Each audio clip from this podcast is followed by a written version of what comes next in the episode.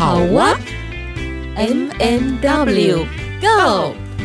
关于好哇，探索首领女性在生命历程中从充满问号行走到惊叹号的转变。你的好哇又是什么呢？M M W Go。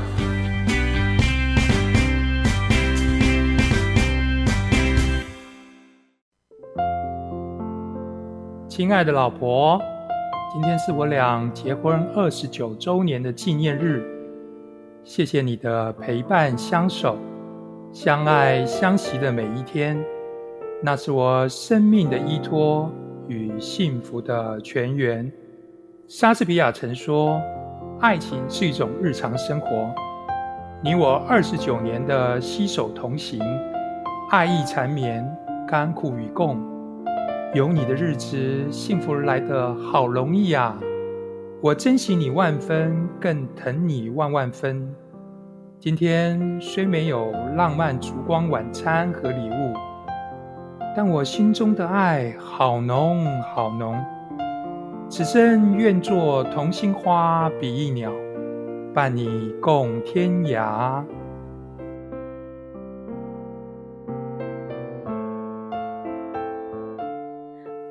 太美了。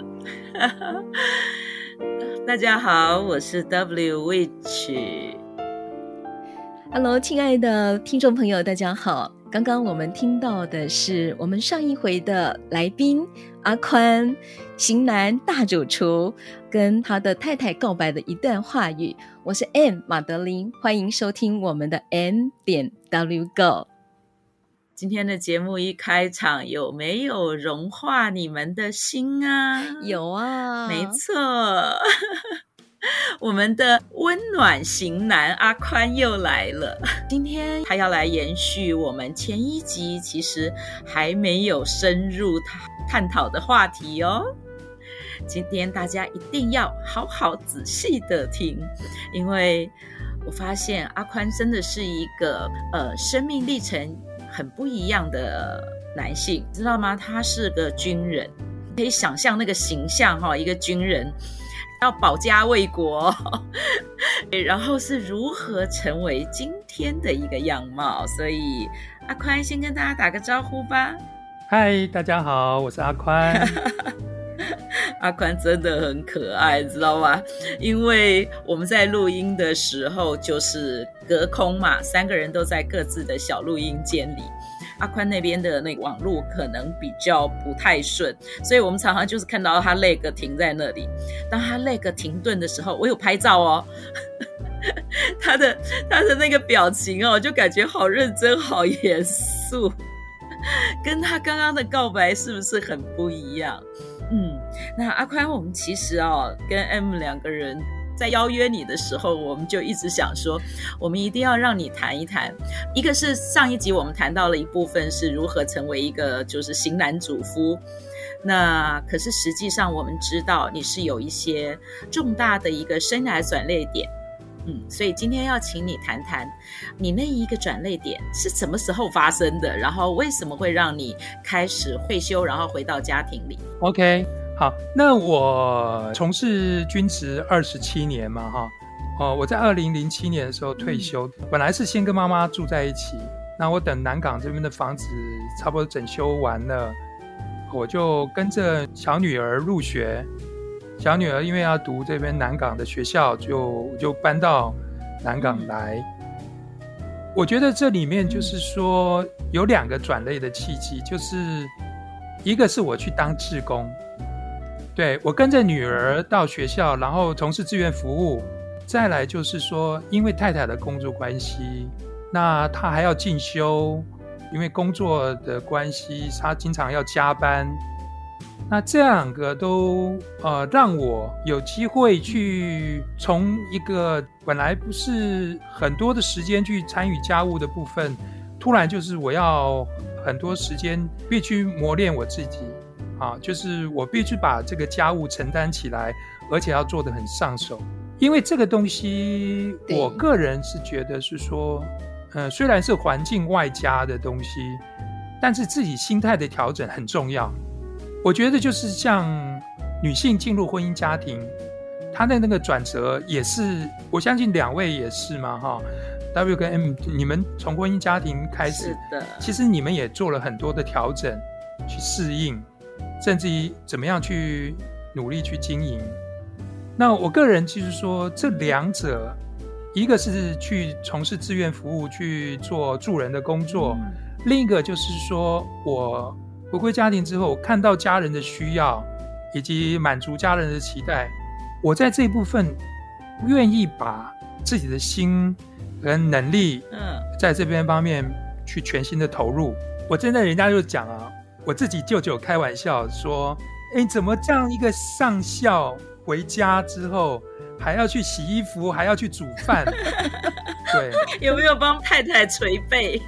他觉得很好玩哈，因为我在我在军中可以指挥那么多人，对，然后居然是说让一个上校回家煮饭，然后就照照顾他们母女啦，母女四人了哈。那我其实是住在一个女生宿舍嘛，你知道我有三个女儿，然后我的女儿其实是很贴心啦，但是其实我就是觉得说，我自己以前在二十七年的军旅生涯里面，其实陪伴他们的时间不多，对，除了小女儿以外，除了小女儿，我是她上小学的时候我就跟着，嗯，但其实老大老二我都觉得内心有所亏欠，对，因为我真的是因为军职的关系，呃，要调到南部去。或者是说经常要加班嘛，哈，或者是说要在军中驻守等等的，所以我就没有太多的时间陪伴孩子。那另外一个就是说，我回到家之后，我看到其实这么多家务的事情，那我在想说，那我没有回到家之前，这些事情是谁做的？当然是我太太做的啊。那我太太为什么可以把这些事情可以完成？那我有什么理由去拒绝完成这些事情？嗯、我觉得这就是说，我觉得这个其实我个人是这样认为，说进入婚姻家庭之后，其实不分性别的，而且是夫妻俩都应该要共同为这个家庭来做一些奉献。我个人不认为是说谁多谁少，不是用这样子放在天平上去称的这个事情，而是是说谁有时间，谁有能力去把这些事情完成。而且谁可以把事情做得最好，我觉得放手让谁去做。但是一个学习的心态很重要。其实我个人就是说，我从一个阳刚的面相哈，就是说全然是君子的面相，然后调整为一个比较接近软男啊，就是比较接近人家是所谓的呃新好男人这样的一个形象。我之前在当军人，那个是一个全然是一个非常阳刚的面相嘛哈。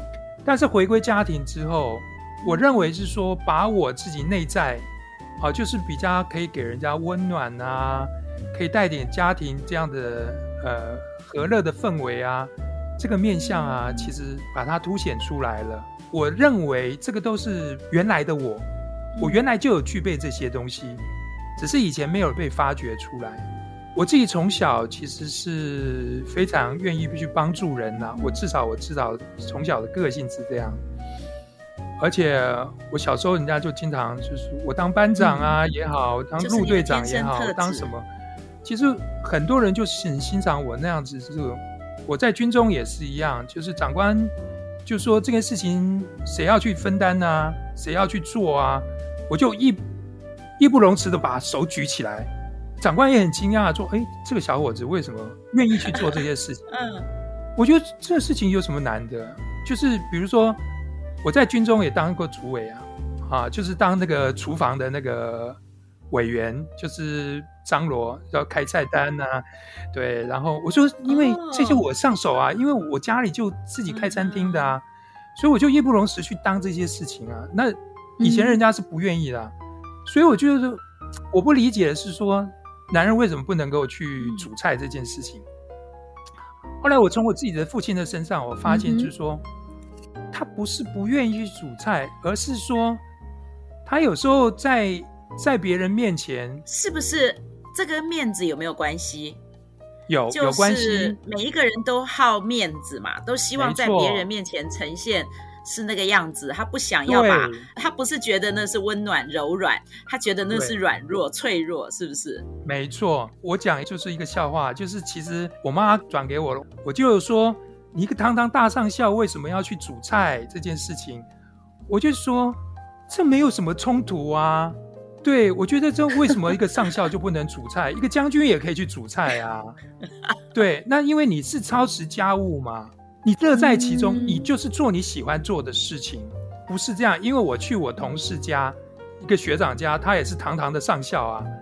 那我就看他们夫妻俩，一个在太太包春卷，先生就炸春卷，那就两个人分工把一个事情完成啊。因为那个时候我其实还没有接家务哦，我那个时候还不会煮菜。其实是从我一些学长的身上，我看到了这些事情。其实我后来就觉得说，没有什么不可能的事情，因为我们当军人，嘴巴从来不讲“不可能”三个字，就是说你要总是要去尝试把它做好，做出来，是不是最好的结果，那不重要，你重要是你愿意去把你的时间、能力、精力去投入，投入之后。哎，结果让后来去发生嘛，就是让别人去论断，你不要自己先开始否定自己。你刚刚呃 W 问的说面子的问题，我觉得太多男人就是放不下面子，包括我父亲在内。我父亲真的这辈子他就是输在面子这个事情上面，他借了钱给朋友，他就不拿回来啊，因为朋友跟他讲说没钱，好哥们一场。不要谈钱，谈钱伤感情，他就不跟人家要了。我父亲就这样个性啊，我母亲就会在我面前抱怨我父亲啊，数落我父亲的种种不是啊，就说，对啊，因为你你有钱给你这个兄弟，给你的朋友，你为什么不给自己的家人啊，自己的孩子，给他们多一点温暖呢，多一点物质上的这个满足呢？母亲是很勤俭刻苦的，但是我觉得。这个也后来影响到我自己，也就是说，我当一个呃爸爸，当一个丈夫，我绝对不能让我的太太或者我的孩子，他们觉得说这个父亲好像不能让他们满足到他们的一些需求，因为一个男人如果没有办法用肩膀啊去承担这些事情啊，即便再苦。我觉得这是一个男人应该的承担，嗯、就他要有这样的 guts 啊，就把这个事情承担起来。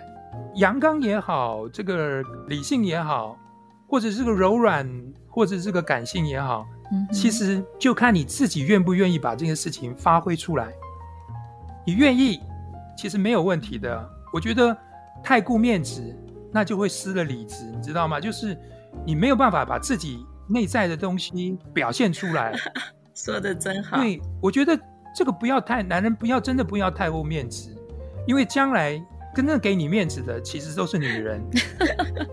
你不要在男人男人窝里面或者男人堆里面去讨那个，好像人家给你投注目光，其实真的会欣赏你的，会陪你一辈子的，其实是一个女人。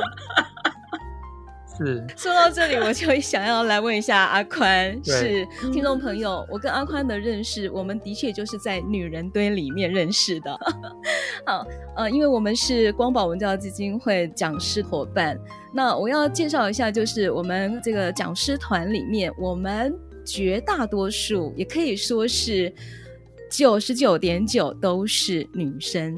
他是我们唯一的男性讲师，所以呢，在这个团体里面，阿宽跟我们和了好久好久。所以我要讲的是，为什么我们会请阿宽来这个节目，就是也想要来了解一下说，阿宽为什么能够那么自在的在我们这个女性的成长团体当中，那么安然自在的跟我们和在一起。阿宽有跟我们分享过，他在里面有很多的觉察，包括他刚刚所分享前面那么一大段，我觉得那是一个很深度的一种觉察深度的一种触动，以至于把你里面那个柔软柔性的部分都能够发挥出来，甚且在 FB 当中常常的跟你的太太告白。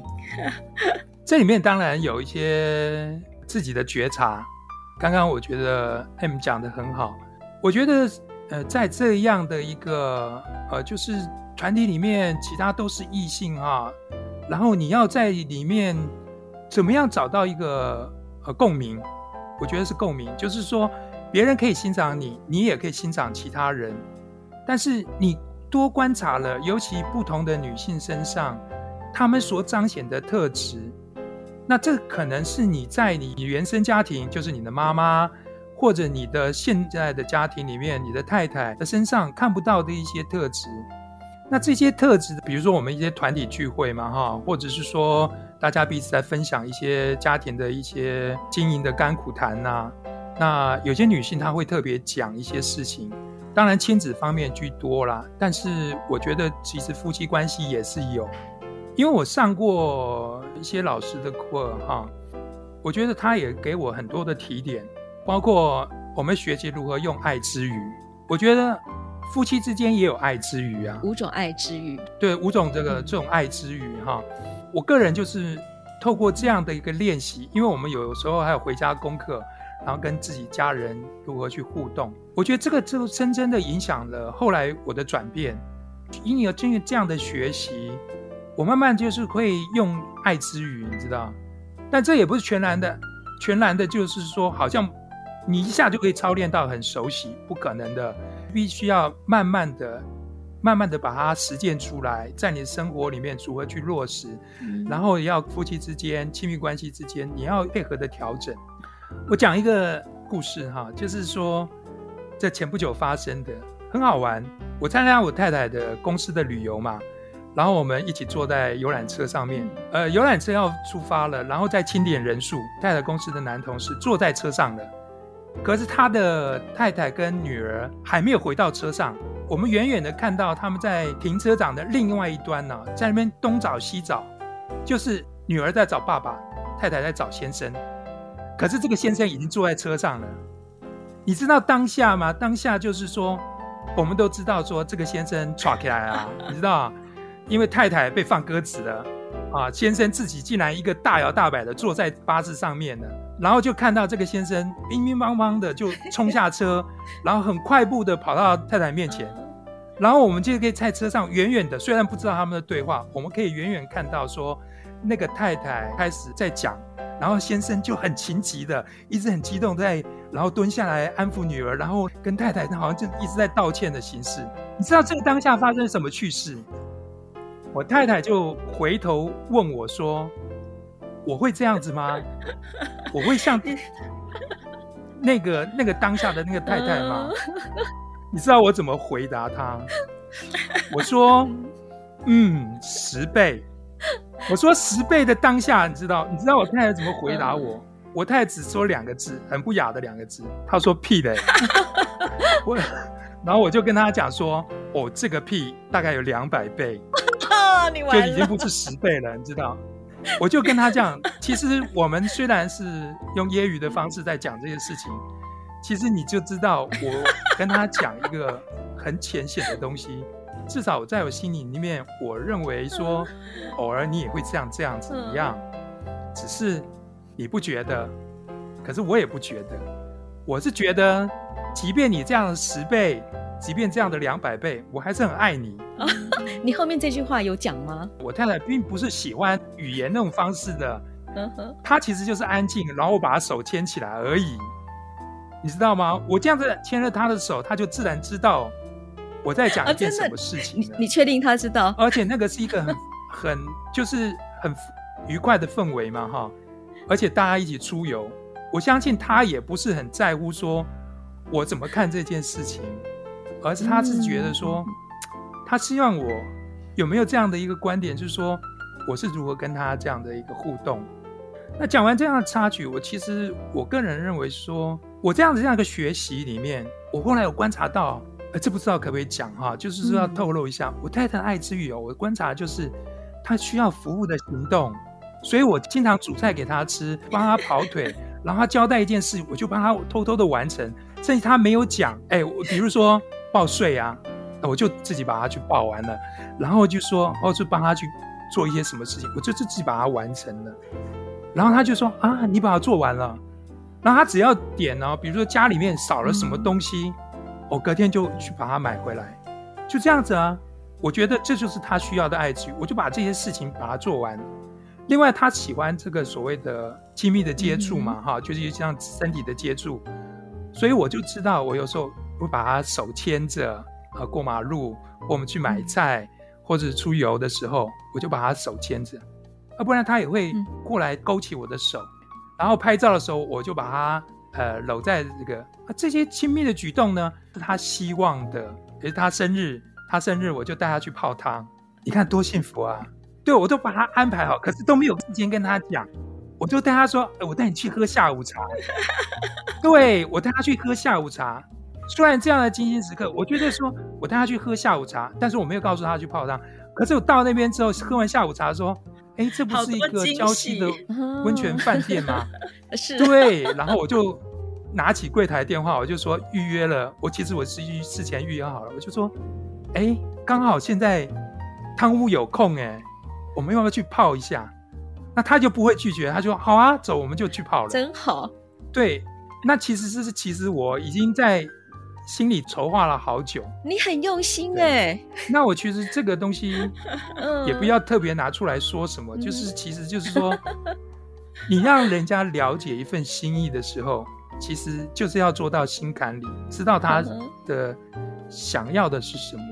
他真正的期待是什么？哇，真的很用心。所以你平常都有默默在观察你的太太，她的需求，她所希望的一个面向，对不对？当然要的啊！嗯、我觉得这是一个新好男人真的要具备的东西。对，新好型男要具备的。我看，我看那个道理也是笑得很开心。道理应该也有话要回应。其实我一直在，你知道吗？因为我要那个整个节目的那个那个简介啊什么的，然后我每次就在记，然后我就发现我现在有有有两页的阿宽语录，阿宽语录。然后呃，前面一集我们在谈阿阿宽私房料理，然后这一集这样还要加一个阿宽的私房行程。对，因为我真的一路这样看，嗯，这些年阿宽开始加入我们认福的这个行列之后，其实我我就就开始有 FB 这样子这个，然后我都我都有留意这个部分，我就一直在欣赏，真的是用欣赏，就是欣赏这一个男人看起来是一个就是就是他如果不笑的时候，铁铮铮的汉子，对，看起来就是好哇 上校哎，看到要立正的。然后怎么能够就是每一次都可以表达出，而且是刚好，就是给到对方那个需要的温暖。我觉得这件事情，然后还有那个支持。他刚刚说的，其实整个的过程里面，我觉得就一件事情很重要，就是在那个对的时间点牵着对的人的手。对，要牵对手。对，就是那个适时的牵起那个手，我觉得哇，这个很重要。对，真的，我们也结婚快将近三十年，今年过了二十九嘛，明年就是踏入三十年了。其实我觉得这种长久的夫妻的感情哈，其实应该是要不断的增温哈，就是说里面的热呃与爱啊，应该是要越来越浓。呃，就像我刚刚开场的时候讲的话语是一样的。我觉得这个就是一个很重要的体认。我从什么地方观察呢？其实人都有生老病死的这个问题嘛，哈、嗯。我自己在二零一三年的时候得到肝脓疡这个病，啊，那个时候刚五十岁。我觉得五十是一个关卡，因为男人的平均寿命都比女女人短嘛，所以我们的下半生呢，其实要仰仗女性，哈，就是仰仗你的女人。那我尤其要仰仗后面这四个女生呢，哈，包括我三个女儿嘛，对啊，真的是啊，因为你老了。你只有真的要依赖他们。可是我在我那个肝脓疡那个当下的时候，我发现我的太太全心全意来照顾我，那个感觉就是，其实我们真的就是说，呃，你泥中有我，我泥中有你，那个不需要用多的语言去讲这件事情。尤其在那个呃当下的时候，你身体很不舒服，可是你身旁有一股支持的力量，有一个一直陪伴在你旁边的那个身影。那个是非常重要的，我觉得就是说，如果他是你生命里面最值得珍惜的人，我觉得那个时候你怎么会去想到还有其他呢？你就是全心全意要爱这个人，爱他一辈子，因为这个不只是一个誓言啊，也就是说，你不只是说我这真诚实，我愿意啊跟你共同携手白头偕老过一辈子，不是的，不是你嘴巴这样讲，而是你真正要拿出行动来。因为你真的能够体会跟感受到，对方才是你真的。你在人生福海这样子漂流的时候，那个唯一在岸上等你的，或者在支持你的人，或者在那个滚滚的洪流里面可以拉住你的人，那个就是你真心所爱的人。我 我自己现在已经活到六十岁，有这样的体认。我站在 FB 上面，我也是很怕说老了以后被人家丢弃啊，要留下证据就对了。虽然我自己还有照顾自己能力，但是 我我真的很有体认，你知道我有危机感，就是说我慢慢越来越老了，我还有哎，我只有八千天可以活哈，如果平均寿命来，我就八千天可以活。我每天如果我太太对我笑一天，对不对？那我就赚到八分之 八千分之一的怎么样幸福？可是我如果你你要想想看，如果你把这个分母这样累积起来，你就发现说，哎，如果你每天都是可以得到太太一个笑容，然后得到她一句赞赏的话，对不对？甚至于她可以随时靠在你身边，然后牵着你的手，这就牵手的意义啊，就是一直伴在你身边呢、啊。我觉得这样子，你就那个分母会越来越解，就越来越大。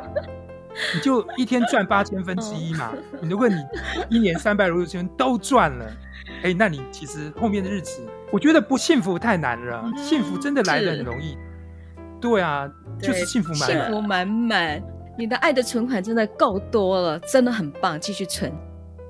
好的，今天呢，啊。我觉得实在太感动了，就是我们其实每一次哦，都会为要录这个节目做一些准备。对。可是我觉得我们再多的准备都不及那一个当下我们的来宾所回应出来的，因为我们提出来的问题，不管我们再怎么蕊好，嗯，可是我们都不知道今天在这里发生的人是他会说出什么样子动人心弦的故事，或者是那个。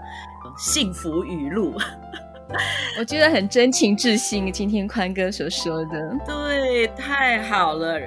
然后，然后刚刚啊，我觉得那个你知道吗？我就看到一个青春洋溢，然后充满热情的男人在前面，然后不断地告诉大家说，这一辈子只要知道你所爱的人是谁，然后你就会愿意为他去奉献所有。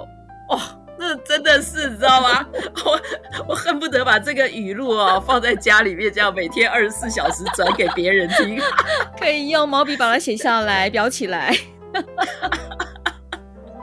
好的，最后我想要，因为阿宽就是在 FB 上分享了一个关于青春这件事情，然后我想要请阿宽用他那个迷人的。温暖的声音，来跟大家分享一下这位美国诗人的关于青春的诗句，好吗？OK，作为我们的 ending。好，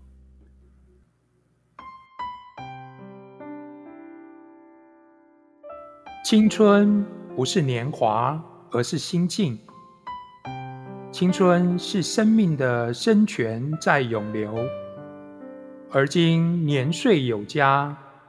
并非垂老，回首往昔，理想与欢笑时刻常随。人生如梦一场，举杯邀明月，同游惜故人。无论六十或十六，那颗炙热澎湃的心，仿若童年般天真无邪。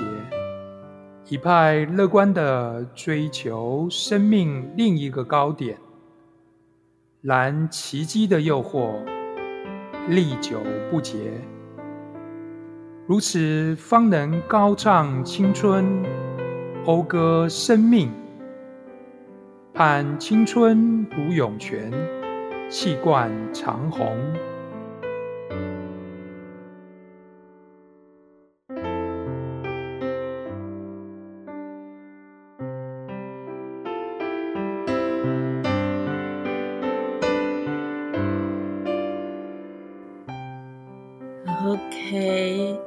那今天的节目就到这个地方，我们又要跟听众朋友说拜拜，谢谢阿宽，拜拜，拜拜。